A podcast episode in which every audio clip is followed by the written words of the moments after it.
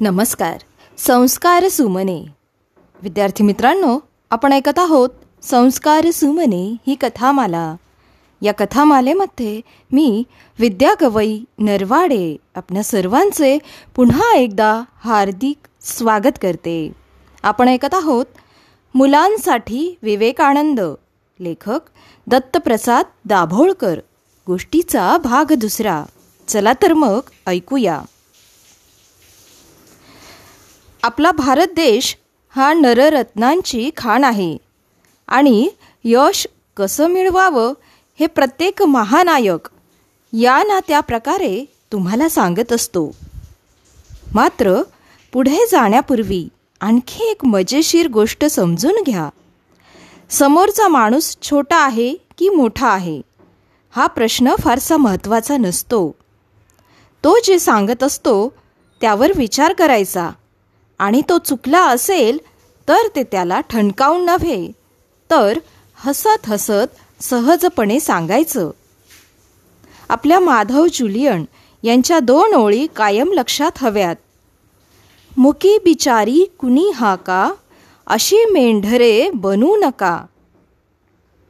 म्हणजे मी जेव्हा म्हणालो भारत ही नररत्नांची खाण आहे त्यावेळी तुम्ही सांगितलं पाहिजे. तुमचं सांगणं अर्धसत्य आहे. फक्त नर रत्नांची खाण म्हणणं पूर्णपणे चुकीचं आहे. कारण भारत मातेच्या कुशीत असामान्य कर्तृत्व असलेल्या स्त्रिया आणि पुरुष जन्माला आलेत आणि काही जण दुखावतील. पण खरी गोष्ट अशी आहे की त्यात असामान्य कर्तृत्व असलेल्या स्त्रियांची संख्या जरा जास्तच आहे.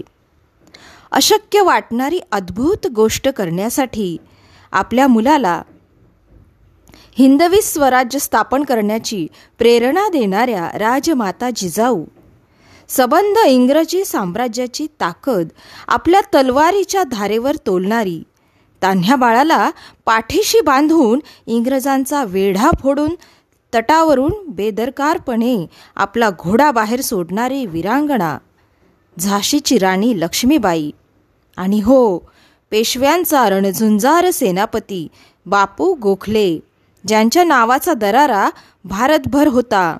त्यांना बापू गोखल्या सांभाळ तुझा कासोटा गंगू तेलीन आली घेऊन हाती सोटा असं म्हणत हातात लाठ्या घेतलेल्या आपल्या रणरागिणीबरोबर बापू गोखले यांच्यावर चालून जाणारी वाघीण. पण ही नावं जरा बाजूला ठेवूया. समर्थ रामदासांनी आपल्याला सांगितले सांगे वडिलांची कीर्ती तो एक मूर्ख. म्हणजे आपण कायम आपल्या पूर्वजांची नावं सांगत आम्ही शिवाजी महाराजांचे वंशज आहोत. अशी फुशारकी मारत हिंडणं पूर्ण चुकीचं आहे. उलट आपलं वागणं असं हवं की समोरच्या माणसाच्या तोंडून यावं. अरे हा तर शिवाजी महाराजांच्या वंशाचा दिसतोय. हे कसं करायचं? याची चिंता करत बसू नका. त्यासाठी काय करायला पाहिजे माहीत आहे का?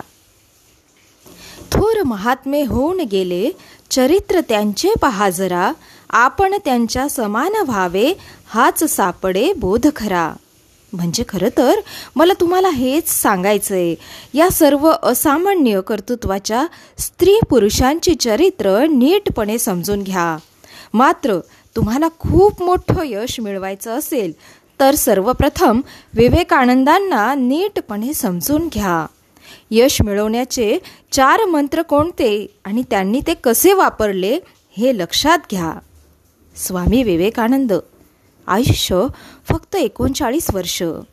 एक अनाम संन्यासी. शिक्षण फारसं नसलेला. अस्वस्थ होऊन तीन वर्ष भारत उभा आडवा पिंजून काढणारा. हा आपला देश त्याची अवनती. त्याची कारणं त्यावरचे उपाय हे सारं अस्वस्थ होऊन शोधत हिंडणारा.